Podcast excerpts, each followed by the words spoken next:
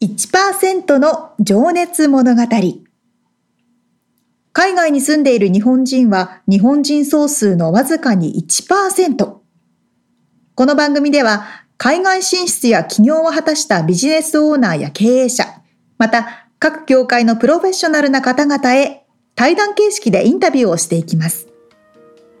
日本の未来を背負うグローバルなプロフェッショナルたちの仕事哲学とそこに燃える情熱に迫ります。You ready?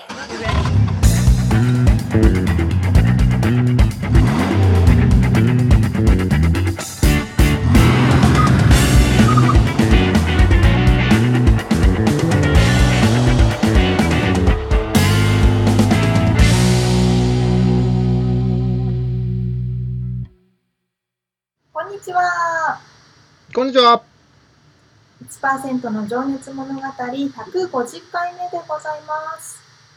150回来たんだ。おお、すごいですね。なんかね、そう言われると。今気づいた、2人。ね。おお、そうなんだ、みたいな。えっと、導入のお話ということでですね、ちょっと、うん、この間ね、あのー、振り返って僕本を読んでみたものがあって、そこに出てきた話なんですけどあの東急ハンズってあるじゃない？うんうん大好き。あれのハンズってさなんなんだと思う？え手じゃないの？あれやっぱ知ってた？えだってロゴが手のマークじゃないですか。いや俺それそれがあそうなんだってこの間思ってさ何何何なむしろ何だと思ってたんですか？何の意味もないのかなと思っててよく分かってない。そのそんなこと考えたこともなかった。で東急ハンズのハンズってハンドかってこの間。何そのひらめき。ひらめきじゃなくてあの本に書いてあったんですけど。あそこそこひらめきじゃないわ。なんだっけ？あそれ当たり前のことなのか？俺ちょっと今自分のアホさをここで晒してますけどまあいいまあそれはいいんですけどあのねそのね東急ハンズのがその東急グループの中であの事業として立ち上がる時の企画書に書いてあった文章を読みますね。このこのプロジェクトが始まる時、うんえー、手を通じて新しい生活のありようを提案し文化の本質的な復権を願って企画されたと、説明されてると、あここからですよ。でなぜ手なのか。それは彼が彼がっていうのは浜野さんという人のことなんですけど浜野さんが、あらゆる文化は手によって作られる、真の創造は創造ってあのクリエイティブの方ね、うんうん、最終的には手によってなされる。手を忘れることは文化の原点を忘れ人間性を見失うことと考えたからである。だから手は大事だっていうことで東急ハンズ東急ハンズ。おおそう言われためっちゃ面白い。でしょ？ほんでさ日本の文化っていうのはもう職人技とかをいろいろ考えたりとか、ね。ね、なんか先週話したお茶の話じゃないけど茶摘みの手とかさ、うんうんうん、もう手まあ別に日本じゃなくてもそうかもしれないけどその手ってあらゆるものの創造の原点って言われるとさすげえ納得じゃね？え、うん、いやほんとそうですね。とか思ってすげえあこんな深い意味があったんだと思って俺そのはそれでハンズかっていうのがねめちゃくちゃ刺さったんだけどさ。そうねだって食べ物は私たちは欠かせないものですけど食べ物を作るのも手で作ってるしね。そう。まあ物を書くでもそうだし楽器を弾くでもそうだしさ手ってすげえ、すげえぞと思って。っていう話面白い、面白い。面白いでしょでもその東急ハンズの名前にそんな深いものがあったって知らなかったでしょ？もう、やっぱやっぱコーポレートの大事な名前っていうのはそういうストーリー性があるのがいいですね。ねいや、これで俺もう一生忘れないと思うもん、東急ハンズのこと。確かに。よかった。ちゃんとロゴ見てくださいね。それ、それ40、今俺何歳だっけ ?43 歳にして初めて知ったんですけど。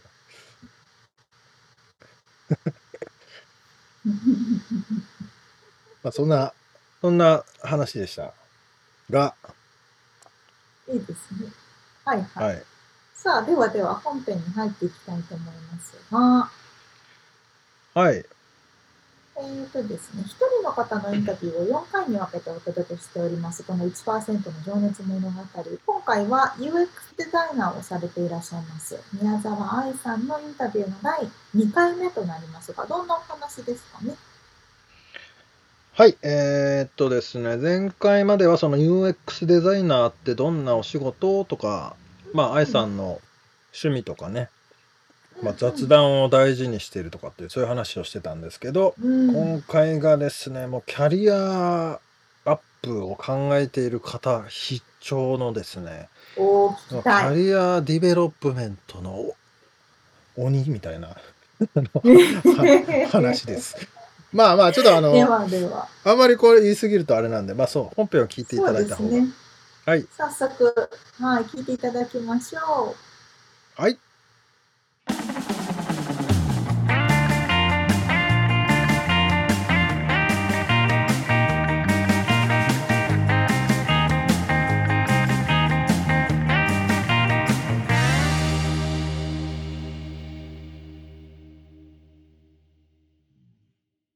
じゃあ、えーちょっと今から過去のお話をね、伺っていきたいんですけども、愛さんのお生まれがまず東京と伺っておりますが、はい。ちょっと東京都の外れで生まれ育ちました。下町の方のもう隣の隣は埼玉っていう感じのエリアなんですけど。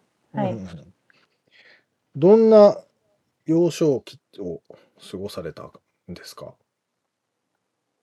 で過ごされたんですかっていうかまあどんな子供だったか聞いてもいいですか？私はおとなしい子だったと自分では思ってるんですけど。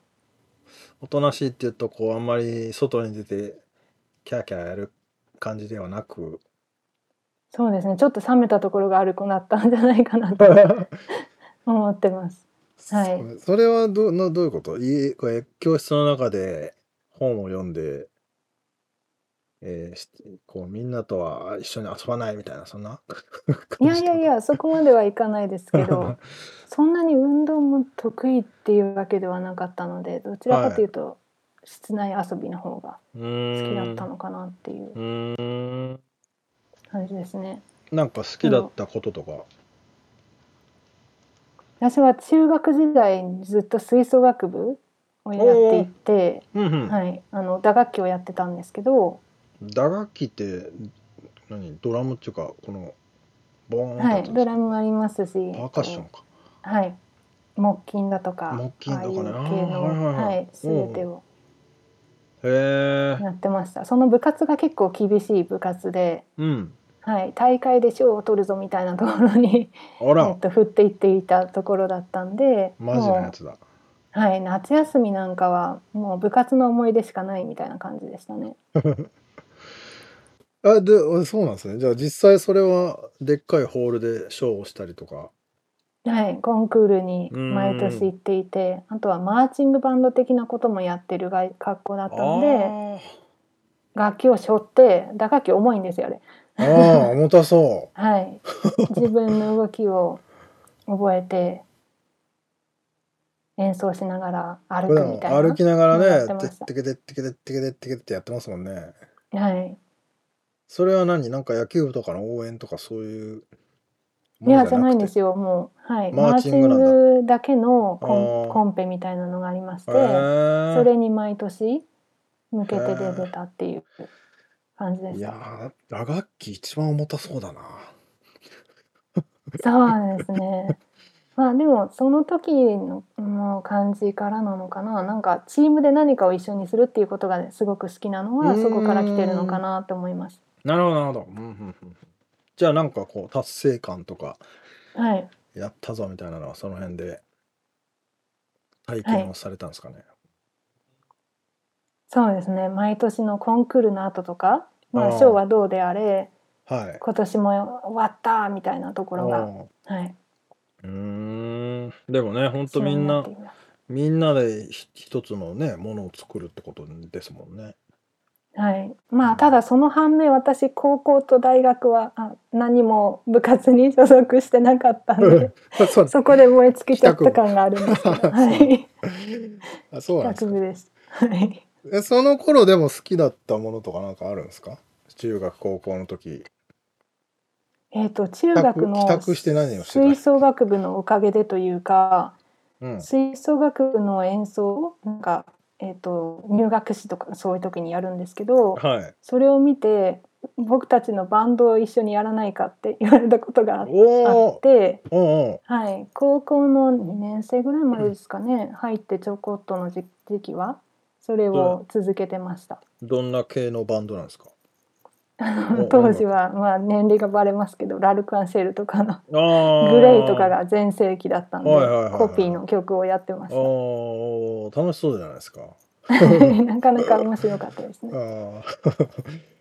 そっかそっか。それはでもややめちゃったんですか？に高校2年の時に。受験が始まるか。ら、メンバーがもうちょっと音楽にやりたいみたいな感じになったのでちょっと私はそこまで真剣には考えられないって言って、はい、なるほど。そっかそっか。まあでもじゃあ打楽器やってたしドラムでってことですはね、い、な何気にやってたんですね。ええそうなんだ。そっからえー、ちょっとアメリカに来る僕ねちょっとどうだ？皆さんに聞聞きたかったのは何かその衝撃を受けた出来事とかその青春 青春期じゃないけどなんかその多感な時期とかになんかありました？そういうエピソードみたいなものって人生の転換に期になったなみたいな。いやもちろん留学をしようとしたのが一番転換になったと思うんですけど私は高校の時に一回ニュージ,、えーニュージーランドじゃないオーストラリアにホームステイに行ったんですね、初めて。高校何年生の時ですか？2年生だと思います3年生ってことはないと思うああ、はいへえ。どれぐらいの期間？夏のキャンプみたいな感じだったと思うので2週間とかはいはいですかね初めてホストファミリーとそこで話しては一緒に生活するとかいはい。違った文化の人たちと触れ合うのが初めてだったので、うん。そこからですかね海外生活に興味を持ち始めたのはうーん、なんかそれは衝撃を受けたというかなんか。いやこんな世界もあるんだなっていうのが今までの自分の世界とは全然違う面白いっていうのでと次に大学うん、に入った1年目ですかねほに私 ICU に行ってたんですけどうはい。と ICU の1年目って大体みんな学校のプログラムで、えー、と海外に語学学校に行くんですね夏休みに。はい。はい、なんですけれども私は何を思ったのかちょっと覚えてないんですが、うん。えっと、自分で行こうと思ってうんそ。の 単その単位を取る代わりに、えっと、自分で自分の行き先を考えてもいいんですね。うん。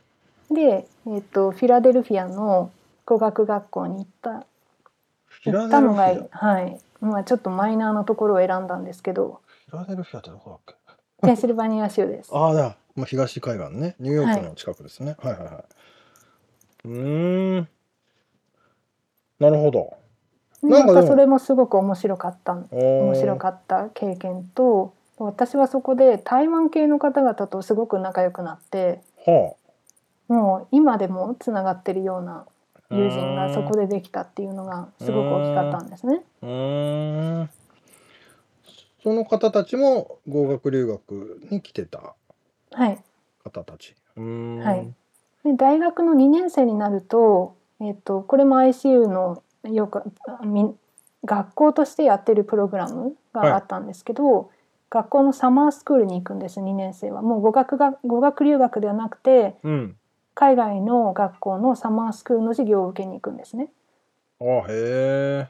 で私も2年生の時もその学校のプログラムには乗らずうん。UCSD に来ましたと。サンディエゴ。はい、うん UC サンディエゴに行きました。うーん。なんかええらいいろんなとこ行ってるな。そうなんですよねなんか思い立ったらはいはいはい。行か行かせてくれた母がもう本当にありがとうっていう感じなんですけどいたのではいそれはなんかでもこういろんな場場所を見てみたいっていう好奇心なんですか？そうですねえっと大学の時に限って言えば1年目にうん。面白かった語学留学からはい。そこで結構大学に進学する子たちも一緒に日本人の子たちが何人かいてうん。その子たちがもう本当にしっかりしててもうアメリカの大学に行くんだっていう信念を持ってはい。では英語の学習もすごく真剣にやっていたっていうのを見たのであアメリカの大学面白そうだなと思って次の年につながったっていう感じですその時はでもままだ2だこん年目でサマースクールにいた時はうん。本当にきつかったんです。本当にきつくてもう2日後に5枚レポート上げてこいみたいなのってそれまでの生活ではなかったみたいな。そうなんだ。じゃあ結構そこで、まあ、挫折じゃないけどし苦しかった思い出がある。はい、挫折のナンバーワンみたいな感じですね。ただもうちょっと大きい挫折は大学院の時に来るんですけど。あそうなんだ。じゃあ最初の挫折ってやつね。はい。ピッツみたいな。はい。ん。なんかでもその時はこう自分の興味のあるまあその時デザインをすでにされてたんですか？全くやってないんですよ。もう大学に入った当時は日本語教師になりたかったんです。ありゃ。へえ、はまた全然違いますすねその2年目の、えっとサマースクールに出た行った時にマスコミ学を受けたんですね。マスコミ学っていうのがあるんですか、はい。マスコミュニケーション、イントロダクションというマスコミュニケーションみたいな授業を受けて、うんあへマスコミって面白いなと思思い出したんです。はいで当時は日本の大学でマスコミ学とかは専攻としてなかったんですね。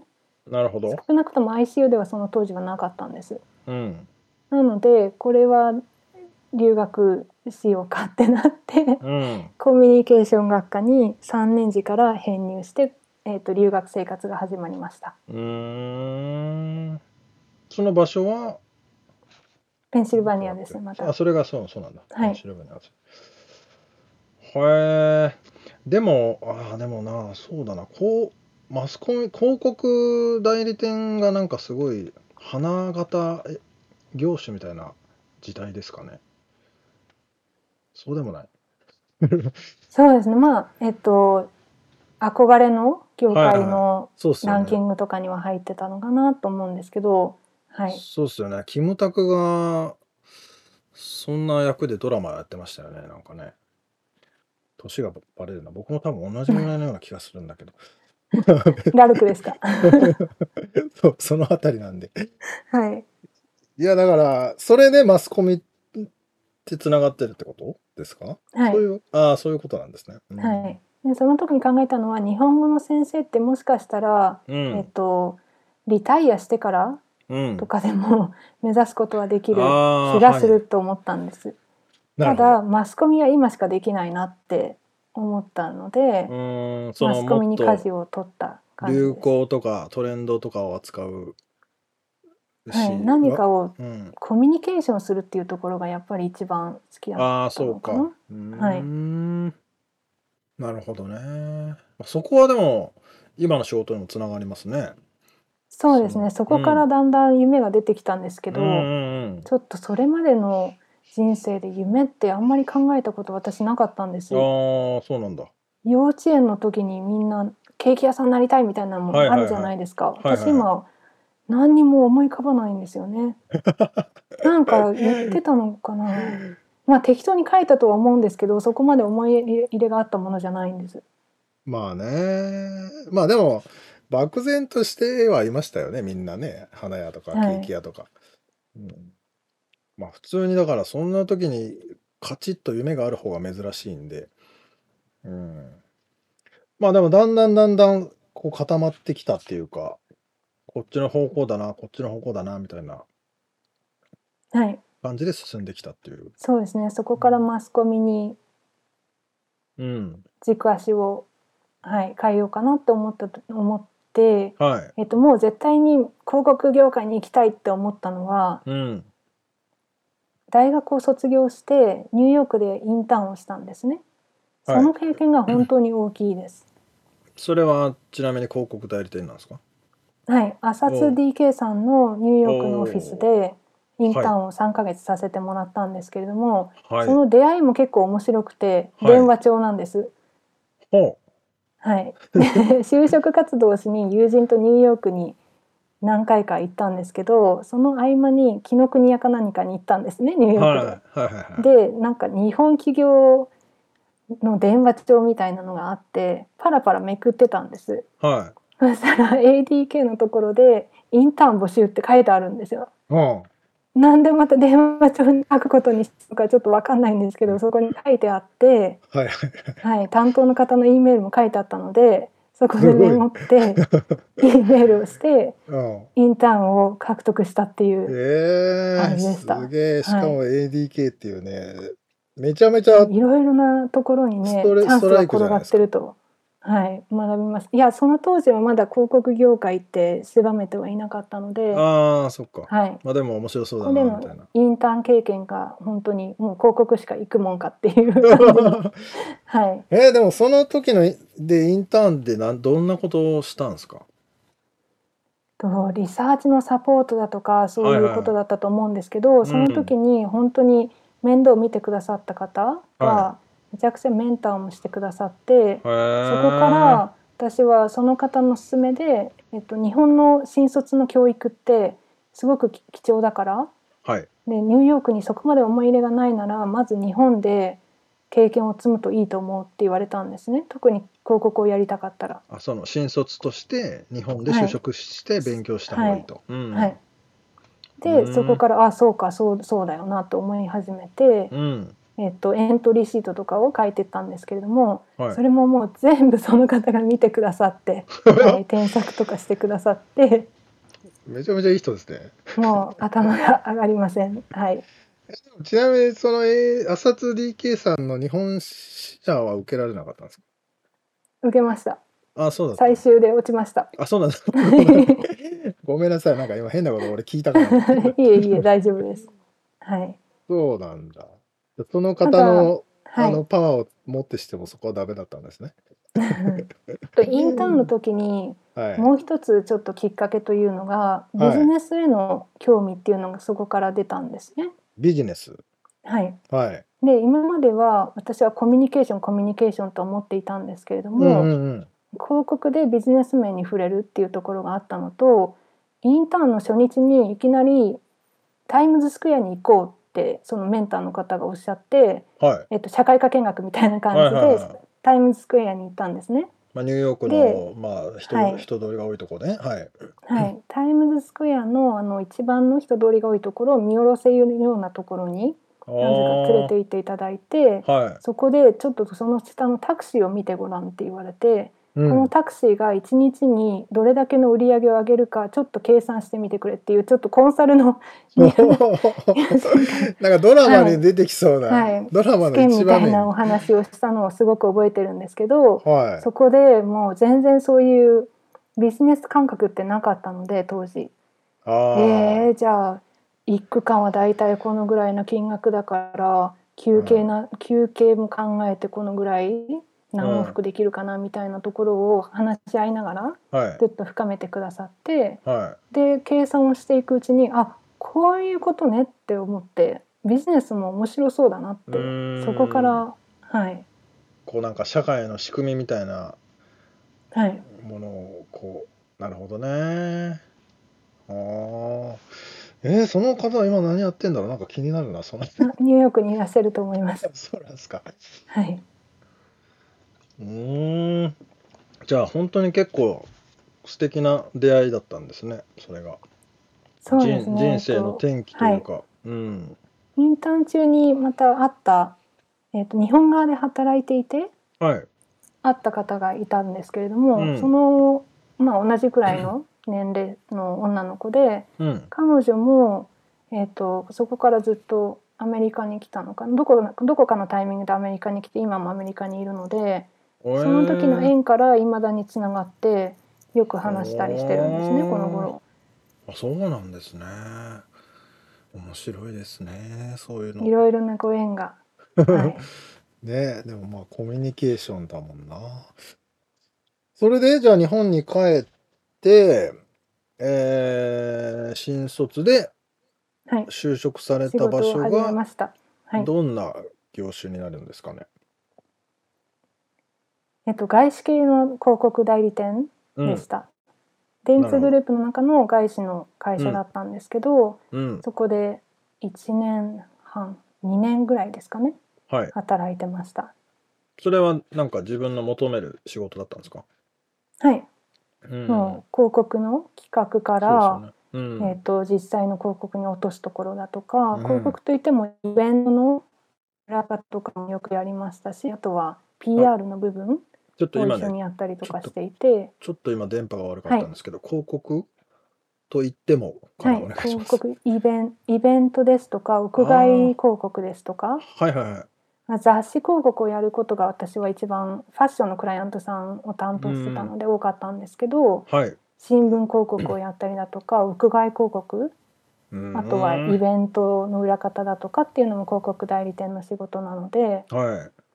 はい、プロジェクトマネジメントみたいなところをそこで学んだと思ってます。なるほどね。いや、でも本当にそれみんなが憧れる仕事っすね。こう、しかも野外広告とかなんて、金額もめちゃくちゃでかいですよね。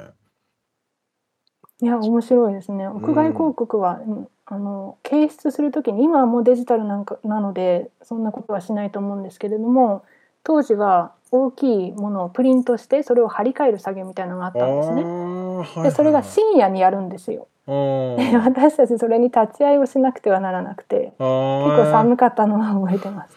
あでもなんかそんなかったですね。そのキムタクのドラマでそういうシーンがあったような気がするわなんか 夜中に張り替えて朝朝こう日が昇ってきた時はいにパーンって広告が出るみたいな、はい。で写真を撮ってクライアントさんに送るみたいなところが仕事だったんですけど。それはそれでなんか楽しそうだけどた大変ではありますよね 多分ね。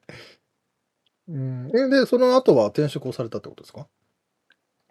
とそこでクリエイターさんとうん、仕事をすることがありまして、うん私は営業としては働いてたんですけれども、はい。クリエイティブのところは全く知らなかったんですね。うんうんうんなので私ができたことといえばクリエイターさんの言ってることをそのままクライアントさんに伝えることしかできなかったんです。あーその間に挟まって、まあ、伝言ゲームじゃないけど、うんはい、でちょっと考えてこれって私の何もバリューはうん、加えられてないなと思うようになって、さらにクリエイティブのところがもうちょっと分かる営業になりたいなって最初思ってたんです。うん。なるほど。うんうん。でちょっとアメリカに未練もあったので、う んえっとグラフィックデザインの専門学校に行くことにして、まあ、自分でやるのが一番理解するには早いだろうみたいなところからえーグラフィックの道に行きました。そこからデザインに入ってくるんですねじゃあ。はい、はあ。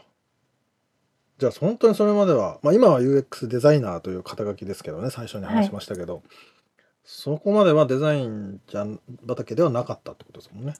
そうですねもうちょっとビジネス面から行きました。うんまあこれからもビジネスの方にまた振り返るんで戻したいなども。あそうなんだ。そうなんだ。じゃあそれをじゃあその電通グループさんの会社からえっ、ともうそこからまたあれなんですか？学校に行かれたってことですか？はい、グラフィックの専門学校に、それがアメリカ？はい、おお。ロサンゼルスにそこからは来ました。でどれぐらいいらっしゃったんでしたっけ？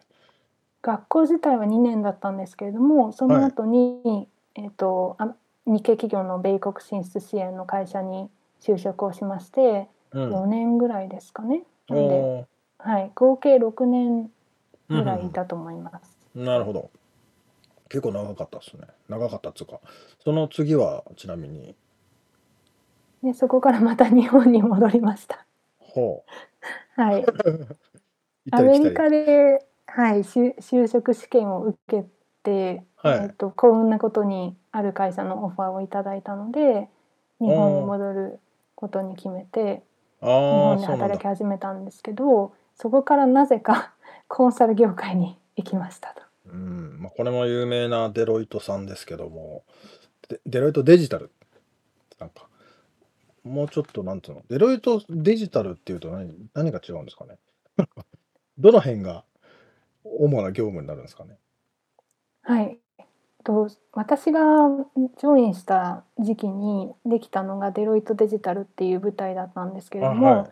ともともとコンサルの会社なので、まあ、デジタル分野に強い人間はうん。コンサルタントとしていたんですね。うん。でそのコンサルタントたちとデザイナーさんと,、えー、とエンジニアさんの採用を始めてうん。そのその組織の中でものを作れる組織っていうのを作り始めた時期だったんです。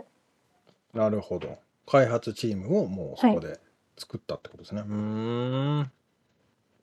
それはでもそのなんだ企業さんが使えるようなソフトウェアだったりそういうものを開発していくぞみたいな感じなんですか、はい、うーん。そうです今はちょっとデロイトデジタルルって名前はなくなってしまってると思あうんですけれども、やっていることを受け継いだ組はい。織は今もやってるはずです。あ、はい、なるほどなるほど。失礼しました。それそれは何年ぐらいの話なんですか？2014年ですね。14年か。おおはい、なるほどね広告広告の方に、えっとコンサル業界と広告代理店の垣根がだんだんそこら辺からはいはいはい。曖昧にというか、はい、はい、同じような領域に進出するようになってきて、こんな一環でこのデジタルの組織みたいなものを持つ会社が 今となってはほぼ全てのコンサルうん会社が持っていると思うんですね。まあね、そっちの方に、まあ今でこそ DX とか言われてますけど、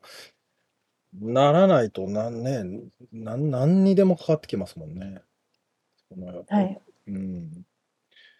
へえ、でも本当になんかその、こう、 career development っていうか、こう、ホップ、ステップっていう、こう、なんていうんですかね、こっち行って、次はこっち行ってみたいな、あの、はい、風に見えるんですけど、こう経歴を見ていると、あ、そ、それってなんか自分ご自身で狙ってたというか、あの部分はあるんですかね？いやー、まあちょっとその時の興味みたいなか形です。分野も場所も結構いろいろね、あらゆるところにこう、と 飛んでるというか、うん、そうですね。一気通貫っていう感じではないですうね。ーん、そうですよただね。核として私があるかなと思うのはやっぱりはいデザインとビジネスはいの両方が関わる領域にずっと来たなとは思ってます。なるほど。いやー、でもそれをなんかね、狙ってまんべんなくやってたのか、まあそのまんま興味の赴くままにやってたのかみたいなのが気になこる後者でございます。す。そうなんですよ。はい。まだでそ結果的に、もそも、うんはい、今関わっているプロダクト組織みたいなものって、結構新しいものだと思うんですね。おそらくはあはあはあ私が、えっ、と大学の時なんかに、うんプロダクトマネジメントですとかプロダクトデザインだとかっていううん。分野は存在しなかったというか確立はされてなかったと思うんです。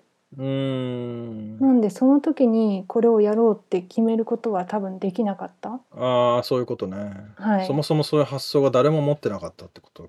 その頃から出出始めてたってことですね。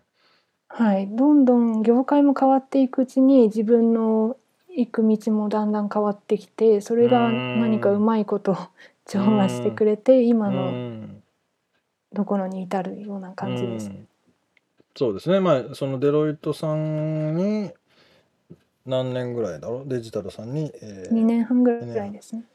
で、その後に今現在の仕事になると。えっ、と大学院が挟みます。あ、その後にそうか、大学はい院がまた。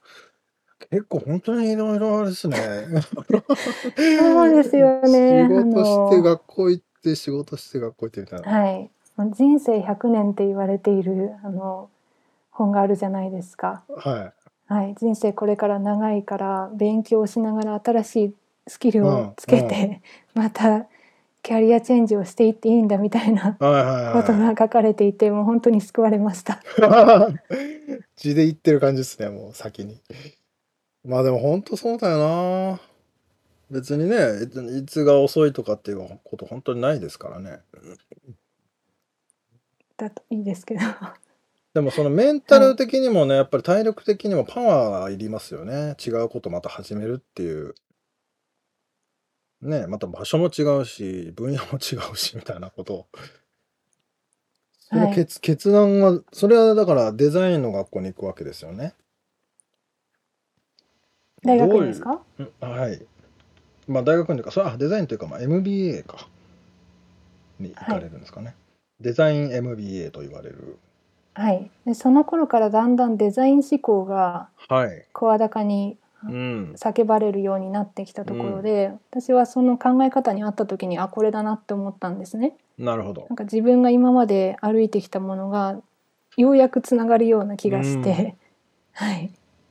でこれだと思ったんですけれども、はい。えっとやりたいとは言えるものの私ここら辺強いとは言えない状態だったのであもともと MBA って前から憧れはあったのであはい。それが取れるただし、デザイン思考を軸とした学校っていうので前から、えー、とそこら辺はちょっと計画的でしたねアメリカを離れてデロイトに入る頃からはい。やりたいなとは思っていておー。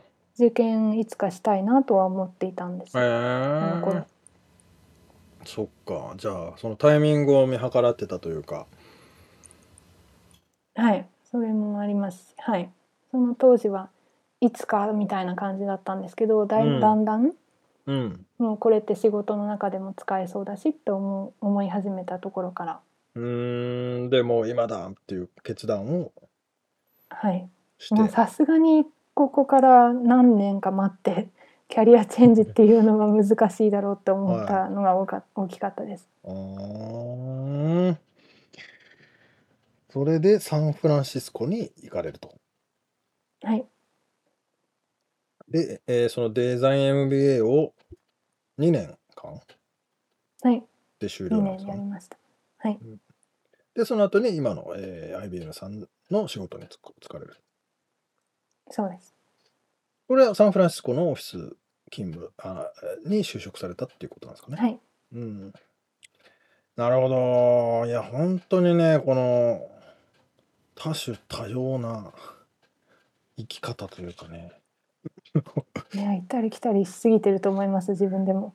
いやいや、はいまあ別にでもそれはしすぎるに越したことはないっていうか、いろんなね、場所のいろんな分野のことを知ってる方が、やっぱりね、知見も多いだろうし、ネットワークも広いだろうし、なんかいいことしかないような気がしますけど。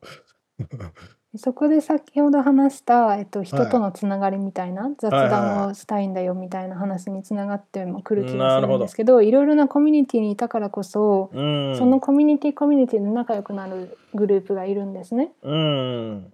で私はの、えっと、人とのコミュニケーションって、まあ、何かをやらないと薄れてきてしまうものだと思ってるのではいた。まに話しかけたりするのが比較うん的得意な方だと思うんですね。うん意識的にもしてるし、まあ、やる方なんです。うん。なんで大体どこのグループにも仲いい友達がいるのでその方たちからうんの刺激っていうのがうんすごく多いんですよね。確かにねほんと疎遠になっちゃうともったいないしねなんか今はその SNS とかでも一言コメントちょっと書くとかね、なんか本当にちょっかいは出しやすいというかはい。あの そういう環境でもありますもんね。はい、まあ板倉さんとお会いしたのも一つのミートアップだったじゃないですか。そうそうですよね。うん。そうなんですよね。僕はねまだ直でお会いしたことないんですけど。そうですよね。そう。ですよね。はい、まあでも本当にそういうのはねやるやるとやっぱり情報新しいものが入ってきますもんね。うん、はい。ちょっと僕もちょっとやろう。いやいやいやいっぱいやられてるじゃないですか。はいはいまあそうですね。ありがとうございます。じゃあちょっと、えー今からちょっとね、えー仕事の深掘りをしていきたいと思います。はい。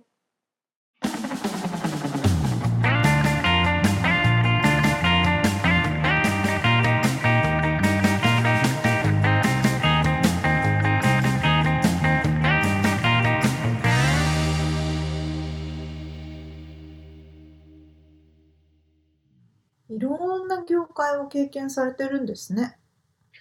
ねその業界もそうだけどさ、場所も確かに。さ、フィラデルフィア？あ、じゃあその前のオーストラリア、うんうん。で、フィラデルフィア、サンディエゴ、ニューヨーク、サンフランシスコ、LA。おー、面白い。で、仕事も学校も結構いろいろ、本当にこれ一言では語れないぐらいの幅広さを持ってますよね。いやなんかアメリカに来てから思ったのはやっぱりアメリカって州ごとに別の国みたいに文化も人種も違うじゃないですか。そうなんだようんね。そうそうそうだからやっぱ受け入れられるデザインとかっていうのもうんやっぱりその人種とか部類ごとに違ってくるから、うん。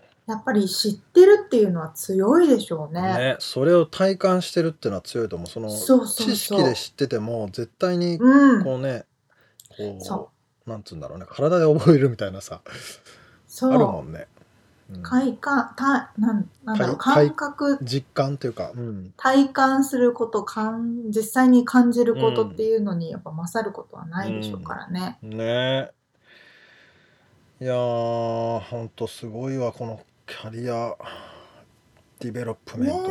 えまあまあ、ご自身はね、最後の方にちょっと言ってたけど、まあ、特に意識してたというよりは、興味の赴くままにっていう感じうんうんうん言ってうん。たけど、結果的に今の仕事にすごい役に立ってるだろうし、本当まあ、そこねつながってるなって思うよね。そのスティーブ・ジョブズの話じゃないけどさ。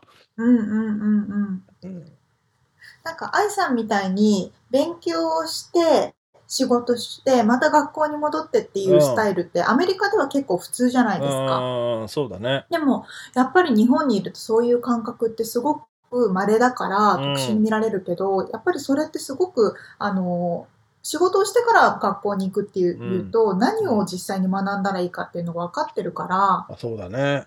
確かに。うん、強いと思ういいと思うそのね形っていうのうは。ん。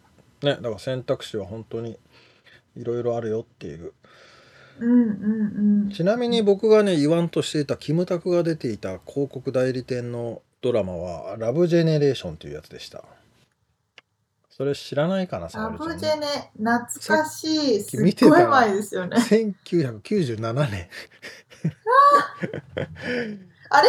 美容師の話？キムタクが。それは多分ロングバケーション。あ、違うわ。ああ。でロンバケその時期、そっか。ロンバケ、ロングバケーションとそのラブジェネレーションは、ラブジェネレーションの方が後でやってて、ロングバケーションもすごい流行ったんだよね、多分。うんですよね、きっとね。まあまあ、その時にだから、主人公が代理、広告代理店に勤めてて、なんかそういうね、シーンを俺覚えてんだよね。雪のえー、山の上の看板、広告看板が、その木村拓が手掛けた仕事のやつで、こう朝起きたらバーンって変わってるみたいなのが、シーンがあってさ、なんか感動、俺もなんか 感動した記憶がある。まあ別に俺それで広告代理店とか、広告の仕事したいとかぜ全然思わなかったけど、うんうん。まあ結局、結果僕は広告営業してましたけどね。そっか。いや、花形ですよね、やっぱ広告は。特に当時ね。まあね。まあ今は本当にでもコンサル業界とはこう、ま、垣根がなくなってきたって言ったけど、言ってたけど、そう。すべて。うんこれ本当ね、ソーシャルメディアもそうだし、もう本当すべてにおいてぐちゃぐちゃになってきてる感はあるよね。いやー、面白い時代だなって思いますよね。まあそれをだから面白いと捉えられるか、もうわけわかんねえってなっちゃうか。そうね。なんかそれこそ、ちょっと話はうん。ずれますけど、うん。あの結構私 YouTube にさを見ることが多くて最近。っはいはいて。いうのも日本の芸能人の方の YouTube を見ることが多くて、うん。でもみんな YouTube で自分のものを解説してるから日本の芸能事務所っていう概念が今なくなってきてるじゃないですか。あそこの事務所に所属しているという概念が。そうそうそうそう吉本とかジャニーズとかうん大手からみんな対象として事務所を辞めて自分で独立したりというのがすごく多くなってきてるかうら、ん。そういう垣根とかテレビ局とかそういうのもねなくなってるし。全部がぐちゃぐちゃになってる。うん。ぐちゃぐちゃ、万歳。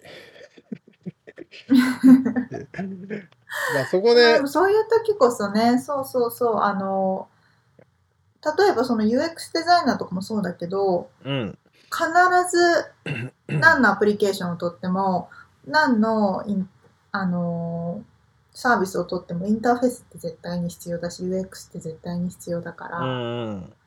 そうだよね。あの間違いない需要がすごく常に高いお仕事ですよね。デザインかけるビジネスが関わる領域っておっしゃってましたけど。いや本当面白い。うんうん。ね。うん。いやでも本当その UX デザイナーとかになりたいっていう人とかがねなんか俺最近ちょうどそういう方がいいたといたんだよね。うーん。でなんかどうしたらいいんですかみたいな相談みたいなのを受けて。うんうんうんいやあうんのちょうどインタビューしたからこれ聞いてって言って終わっちゃったんだあ本当 本当にあのこういう道もあるよっていうふうに教えてくれるようなねまあでもねけ結論結論じゃないけどまあなんとなくその、やっぱり自分の興味があることに邁進すればいいんだなってそうね。素直にね思うよね。そこはポイントですね、うん、だってもう将来なんか絶対予想できないしさむちゃくちゃすごいスピードで変わってるからさ。本狙ってたって全然違う世界になっちゃってたりするもんね。そうよ。銀行に勤めておけば OK だった時代のねですからね。ね。だからもうやりたいことはやるという結論に 結論じゃないけどその安心してそうすればいいんだと思思えるよね。うん本当そうだと思う。ん、う、で時代の流れをちゃんと見るっていうことですね。ももちろんそうだね。うん、うん。面白ね。いでは次は？はい。で次がえーちょっと仕事の掘り下げですね。UX デザイナーで、まあ、その仕事の哲学って何ですかとかね。えーあとメンターさんの話も出たけど、その仕事へのモチベーションとかね、そういうこう意識的なところとかをちょっと掘り下げて伺っております。はいということで楽しみにしておりますはい。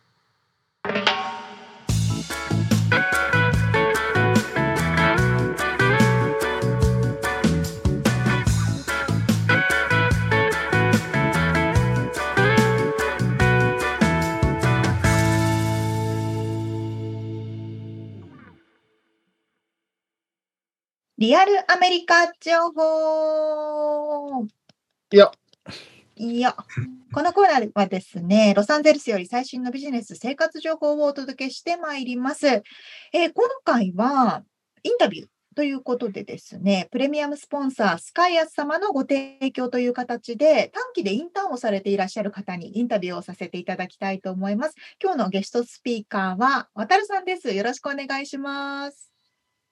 よろしくお願いします。よろしくお願いします。短期ということで、12月にね、来た短期のインターン生ということですけど、まずじゃあ最初にあの簡単に自己紹介をお願いできますか？はい。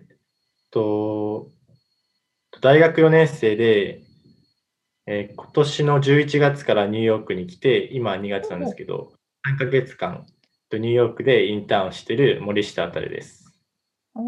おー2020年の11月からか。そうですね、2020年の11月の後半ですね、20日にこっちに来て、うんそこから今までいるって感じです。なるほど。何ヶなるほど月ぐらいいるんですかね、そしたら。そうですね、3ヶ月ちょうど。でも、来週、違う、今週末か。今週末にもう帰国予定なんですけど、あら、うん。ちょうどもう最後のインターンの週ってことで。なるほど、なるほど。じゃあもうまさに総括を頭の中でしている状況ってことですね。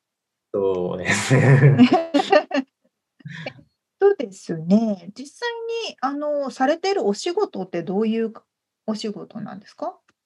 そうですね、えっと、コンサルタントの仕事をしてるんですけど、まあ、うんうん具体的には、うんまあ、日本企業がアメリカの市場に、まあ、入ってくる上で、そのお手伝いをする仕事っていうのをしていて、まあ、例えばそのためにアメリカ市場の調査だったりとか、その日本企業が持っている製品をもう一度、なんでしょうかね、アメリカ市場にフィットするような形に変えるお手伝いをするとか、そういった仕事をしてます。おーなるほど、なるほど。具体的な業務内容っていうのは、そうですね。どういう感じなんです自分がやってることとしては、はい。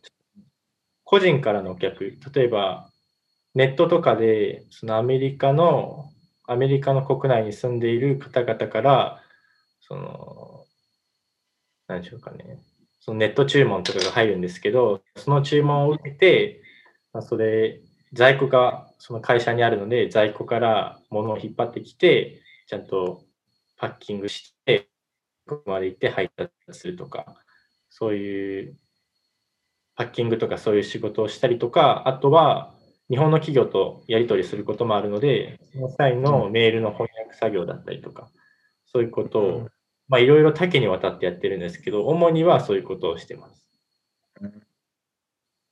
じゃあ、日本のものをアメリカで販売してらっしゃる EC サイトで注文が入ったときに、それを準備すると。そうですね。ですね企業としては、もういろんな、えいろんな形で物を売ってるんですけど、まあ、自分が担当してるのはその EC サイトでのその B2C のお客様への対応って感じですかね。うーん。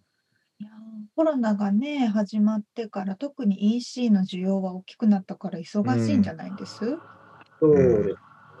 今は少し落ち着いていたんですけど、この年末のこのホリデーシーズンはもうすごい、だいぶ忙しかったですね。はい。へえ、そうですよね。でも忙しい方がね、いろんな経験ができるというか、もうギュッと詰まったインターンができるからいいですよね。そうですね。たくさん、まあオフィスも、まあ、このコロナ期間なんですけど、一応行けて、まあたくさんなって思ってます。うーん、なるほど、なるほど。ではでは、あの、もともと、まず海外に興味を持たれたきっかけって何なんですか？海外に興味を持ったきっかけは、そうですね。中学3年生の時に、うん初めて、その短期なんですけど、3週間オーストラリアにまあ留学をして、その際に、まあそれまで全く海外に興味なかったんですけど、それがきっかけで、だんだん海外に興味を持つようになって、その後も何回か海外にその行かせてもらう機会があって、その中でどんどん海外への興味が湧いてきたって感じです。うーん。そっか、じゃあオーストラリアに最初に行かれて、でも今回はアメリカを選んだ、そしてニューヨークっていうのは何か理由があるんですか？そうですね。まあ高校では、うん。高校と大学でも一応留学したんですけど、その時はアメリカを選んで、で、そうですね、アメリカのカルチャーをすごい好きになったっていうのもありますけど、まあ、特にニューヨークを選んだ理由としては、その自分のやりたい仕事をやりたいインターン先をき決める中で、まあ、それがインニューヨークが一番その自分のやりたい仕事ができる環境が整っていたので、ニューヨークを選びました。ちなみに今の大学の学部って伺ってもいいです？学部は経済学部経営学科です。で、その経営とかそっちの方が興味があるってことですかね。そうですね、どっちかというとビジネス系に興味があります。で実際に多分今までの中で一番長い海外生活です？うーん、一番ではないですね。あ、前にも他に留学したりとか。そうですされね、高てたんですね校と大学で一応留学してたので、はい。うーん、なるほど、なるほど。あの、多分実際にこう留学とお仕事をするっていうのは結構違うと思うんですけど、実際にニューゴニューヨークでお仕事をされてみて、なんか、どういうふうに違うなとか、日本とのなんか生活とかやっぱ仕事をする中で違うなっていうのは感じます？あそうですね。今までは、例えば語学留学だったりとか、あとは交換留学、うんうんその学部留学で、自分のやりたいことだったり、そのやりたい勉強を勉そのただ取って勉強すればよかったんですけど、うん今回はそれにすごい責任が伴うというか、うん。そうしたら、もう本当にその会社全体の損につながるっていうのをすごい、うーんっていうのをすごい実感したなっていうのがあって、例えばミスしたら、今まではあミスしたなって自己完結で終われてたんですけど、そのミスをしたときに、その上司に報告して、じゃああなたはそれをどうやって、そのミスを改善するの？みたいな結構、詰められることはないんですけど、ただ聞かれるっていうので、まあそういうので結構、責任がすごい伴うなっていうのをすごい、このインターンシップで感じました。実際そういうことあったんですか？そうですね、その発想でミスをしてしまったりとかしたときに、あの、ただミスをしましたって言ったんですけど、じゃあそのミスをして、で自分のすごい経験がないし、そのインターン生として、まだまだその日本でも仕事もしたことなかったんですけど、まあ、それでもそういうの相手が分かってても、自分なりに考えて、その、なんですかね、その、解決案も一緒に持ってこいって言われて、うん。そういうのはなんか、まあ、日本もまだわかんない、日本の職場もよく分かってないんですけど、うんすごいうんうん話かなってちょっと思いました。確かに確かにそので、考えろって。はい。そうですよね。日本の場合は結構こうごめんなさいっていう謝罪みたいなことが一番求められたりするけれどもこっちはそれよりも先の改善策をどうするかうんみたいなところがね。うんそう。はい。自分なりにとにかく考えて何か持ってこいっていうのは言われます。うんすごい、えすごい納得ですよね。ーうんあすごいいい経験ですねそれは。本当にいい経験させてもらったなって思います。なんかこう生活している中で日本との違いって感じます？生活してる中で、うーん、そうですね。やっぱニューヨークっていうこの土地柄からか、うん。もうニューヨーク生まれニューヨーク育ちっていう人よりもむしろあの違う地域からだったりとかもしくは違う国からっていう人が多くて、まあ、そういった。遺伝子のるつぼとか言ったりすると思うんですけど、うんそういうのが面白いなって思うっていうかすごい浅 浅いんですけどうん。なんかお友達とかできました？そうですねこっち来て教会とか行く機会があったんで最初の。うん。うんうんこれ友達で来て、そうですね、その、ここ生まれじゃなくて、そのもう違う地域だったりとか、違う国からの友達とかもできたりして、まあ、そういった点でなんか違うカルチャーを知れるっていうのが面白いなって思います。うん。そうですよね。に東京もね、まあ、東京もなんかそのい日本のいろんな地方から人が集まってくるけど、そうまあやっぱり日本人ばっかりだからね。あのうん。ニューヨークはそれの世界版って感じで、世界中からいろんな人が集まってきますもんね。あとニューヨはー、ク、そうか、うん、確かそうですね、あとなんか、その駅駅ごとに、に。やっぱりチャイナタウンとかコリアンタウンとかで、うんうんうん。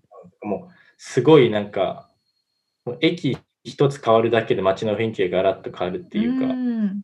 うん。すごいいろんなコミュニティがあって、そういうのが面白いなっていう。なんかそれもまた一つ問題であるみたいに言われたりしてるらしいんですけど、なんかそのコミュニティが固まって、その人種の劣望のように見えて、実際はその、なんていうかな、バラバラに分かれちゃってるってことですか？バラバラに分かれているみたいに言われたりもしてるらしいんですけど、なるほどね。なんかでもそういう中でも一つの街にいろんなカルチャーがそうですね。うんま。面白いなって思いました。うん。確かに確かに。それは両、両沿岸一緒かも。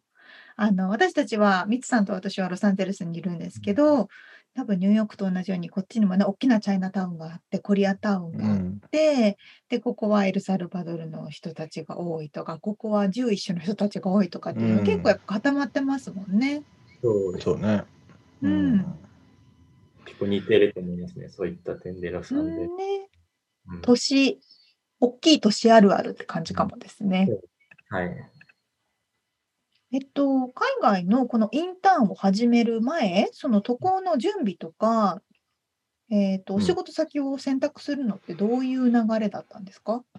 流れとしては、基本一回もその、スカイスさんのオフィスに行くってことはなくて、全部オンライン、ズームだったりとか、電話だったり、メールでやり取りさせてもらって、感じですね。はい。その自分のやりたい仕事だったりとか、その将来の夢とかを話して、うんうんこういう感じの企業が合うんじゃないかっていうのをいくつかをしその提案してくれて、その中から選んだって感じです。おーうんなるほど、なるほど。へえ。そっかそっか。そっか、それでコロナ禍においてだから結構あれだったんですか？直接会わなくても進んでいったっていう。普段はオフィスで行く機会あるらしいんですけど、コロナ禍うん。うん。うんオンラインで全部できたって感じです。なるほど。はい。なんか、スカイアさんを利用してよかったなと思うとこってどんなとこですか？そうですね。あーまあ、まず、そのいろんな企業とのその連携があるので、その自分がこういう仕事がしたいって言ったときに、あ将来こういう仕事がしたいので、こういうインターンシップをしたいって、その希望したときに、もういくつもいろんな企業を提案してくれたりとか、でそれがニューヨークだけじゃなくて、例えばロサンゼルスの企業だったりとか、シンガポールの企業だったりとか、そういうのいろいろあったんですけど。その、まあ、今コロナ禍だっていうのもあって、そういういろんな状況を踏まえて、こういう企業がいいよみたいなアドバイスをたくさんしてくれたっていうのが、このスカイスさんを選んでよかったなと思ってます。で、実際にこの今言ってる企業もすごいあの学びも多くて、うんうん。で、スタッフも全員アメリカ人で、本当に自分がやりたかったようなことがやれてるので、そういった点で、スカイスさんをそのエージェントとして利用してよかったなって思ってます。うんおースタッフの方、みんな外国人というか、みんなアメリカ人だったらもう英語しか使えないですもんね。そうですね。3ヶ月しか入れないんで、そういう環境がいいなって思ったんで、そういう点ですごいよく、うんはい。え、相もともと当英語力も鍛えられたんじゃないですか、そうですね。まあ、まだまだそのコミュニケーションに困ることはあるんですけど、うんまあ、かなり来た当初に比べたらだいぶ伸びたと思ってます。はい。うん。素晴らしい。ありがとうございます。えっと、ではではそうですね。今、大学生ということで、これから就職ですよね？そうですね。はい。なんか、この経験を通して、将来に向けて、どんな展望を持っているのか、どんな将来の夢があるのかっていうのはちょっと聞いてもいいですか？まあ、そうですね。なんか、まだ漠然としてるんですけど、うん。この中中学から大学にかけて、まあ、海外に行く機会がまあ何回かあったので、まあ、その経験を生かして、まあ、将来グローバルに仕事がしたいなって思ってます。うんちなみに就職先ってもう決まってたりするんですか？そうですね、就職先は決まってて、今年のん。4月からもう2ヶ月後なんですけど、から日本のあで働くことが決まってます。どんな感じのお仕事なんですか？業種としてはメーカーですかね、日本のメーカーで、で、結構グローバルに展開している会社なので、うん。グローバルで仕事ができるっていうのを就活の軸にしたんですけど、まあ、そういった点で自分の希望した会社に入れたかなって思ってるので、まあ、4月から楽しみです。はい。うんえー、じゃあまさに今までの経験が活かせるお仕事ですね。そうですね。はい。そっかそっか。ではではちょっと最後に、えっと、今からインターンをしてみたいとか、興味があるっていうふうに思ってらっしゃる方に対してメッセージをいただけますか？そうですね。まあ自分今までも何回も言っちゃってるんですけど、その語学留学とか交換留学とかいろんな留学経験させてもらったんですけど、まあそう、それは自分のそのやりたいこととか学びたいこと、楽しいことを集中してできるっていう点がいいと思うんですけど、インターンシップは、なんて言うんでしょうかね。その、まあ自分のやりたくないこともやるかもしれないし、うんまあ、いろんな責任が伴うとか、いろんな社会勉強が一番できるのがインターンシップだと思うんで、まあ、そういった点で、社会の勉強をたくさんしたいっていう人は、ぜひインターンシップ応募して、そのスカイスさんからその自分に合った会社を選んでくれたらいいかなって思ってます。素晴らしいえ、なんか、じゃあ大学の後輩とかにも勧めたい感じですか？ああねね。そうですね、はい。ぜひ、まあ、今どういう、こういう状況なんですけど、興味があるので進めたいなって思ってます。うんはい。そうですね。確かに今はこの、まあ、パンデミックの状況でなかなかね、そのビザの問題とかもあるかもしれないですけど、あの、んスカイアスさんの場合は、こう、アメリカ、この現地にいる OPT 希望されてる方とか、あとは短期インターン興味があるっていう方のご相談にも乗ってくれるということなので、まあ、うん日本にいてもアメリカにいても、どちらでも、うんあの、ちょっと聞いてみて、はいこんな希望があるんですけどっていうふうに言ってみると、いい未来につながると思います。そうですね、はい。いや、ほんとなんか希望しかない感じだよね。いやーなんかね、あ明るい未来。キラキラしてる。ね、ピチピチしてていいっすね。ピチピチしてて、キラキラしてる、渡るさん。はい。光の名前も、名前もね、かっこいいし、渡るということで、かっこいいしあのこう世界を渡り歩いてほしいなと思いますね。ああ、うまいことにつなげた感出してますね。ああ、ああ。ではでは、ちょっとこちら最後にですね、えっと、えスカイアスさんは世界6カ国11都市に拠点を置くグローバルエデュケーションブランドです。え海外留学、スタディツアー、海外のインターンシップ、ジュニアキャンプ、オンラインプログラムなどなど、グローバルへのきっかけを作る多彩な教育プログラム、サービスを展開されています。で、詳細はですね、えー www.skyas.global スラッシュもしくは www.america-intern.com にてご覧いただけますので、ぜひぜひそちらからね、お問い合わせをされてみてください。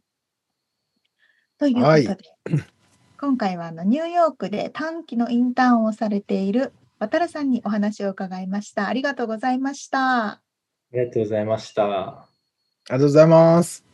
以上、リアルアメリカ情報でした。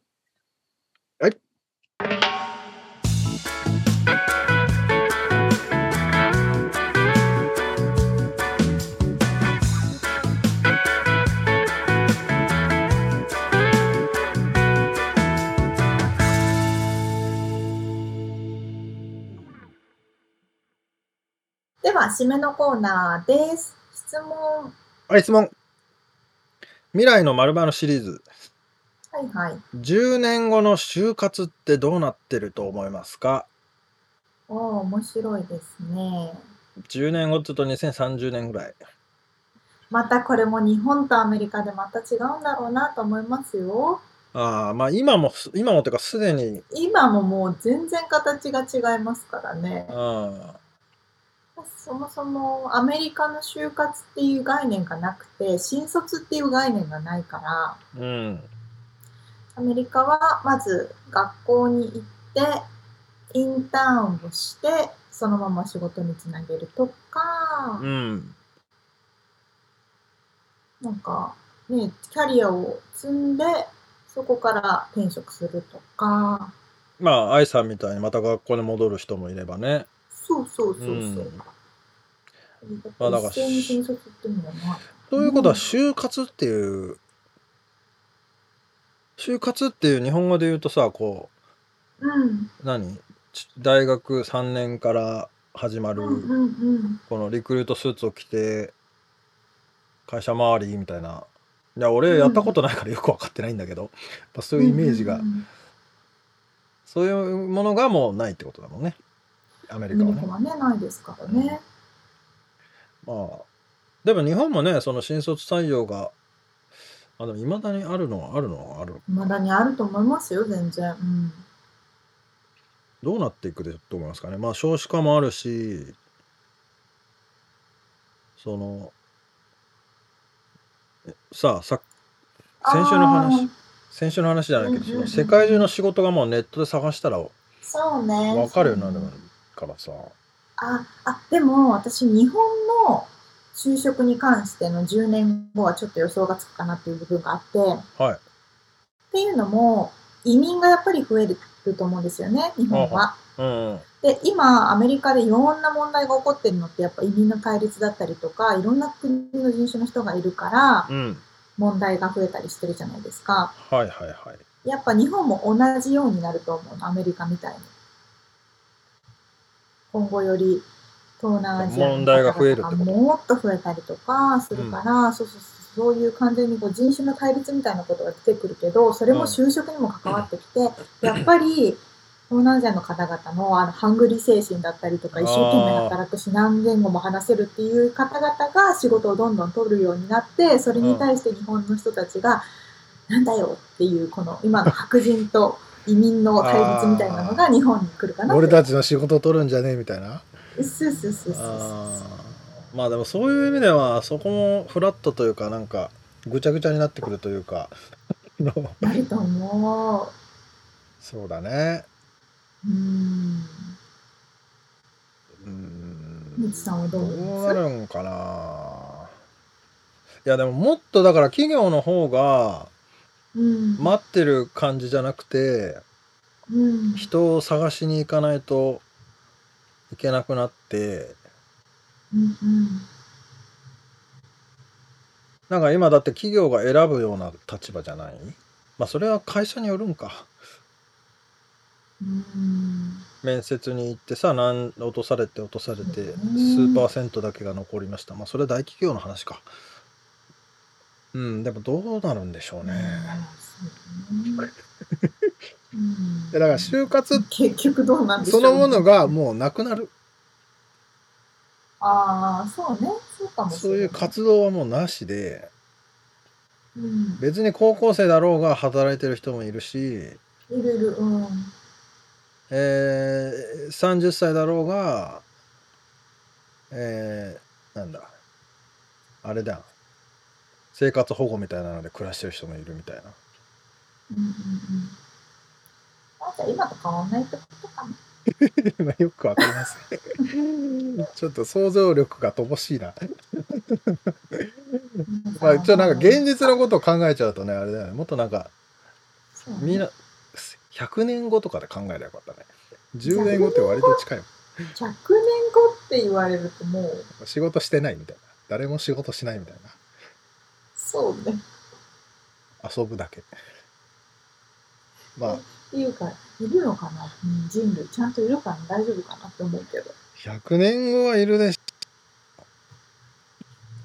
そうね。だってもうウイルスとかがやっぱより強力なものが出てくる。ああ確かにねもうピラミッドの頂点はウイルスかもしれないねそうそうそう。私たちはこういう防護服の中でずっと生活する 形になるかもしれないです。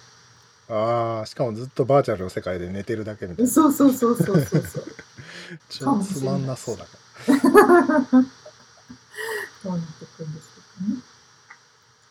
あこれぐらいにしときましょうはいこれぐらいにしておきまして、今回のインタビューの内容、またリアルアメリカ情報のインフォメーションはブログに掲載しております。podcast.086.com、podcast.086.com、または1%の情熱物語で検索してみてください。はい、えー皆様からのレビューやコメント心待ちにしておりますそして、えーはい番組で読ませていただいた方にはあのプレゼントでステッカーをお送りいたしますのでよろしくお願いしますお待ちしております。ということで、今週も聞いてくださってありがとうございました。ありがとうございますまた来週お会いしましょう。じゃあね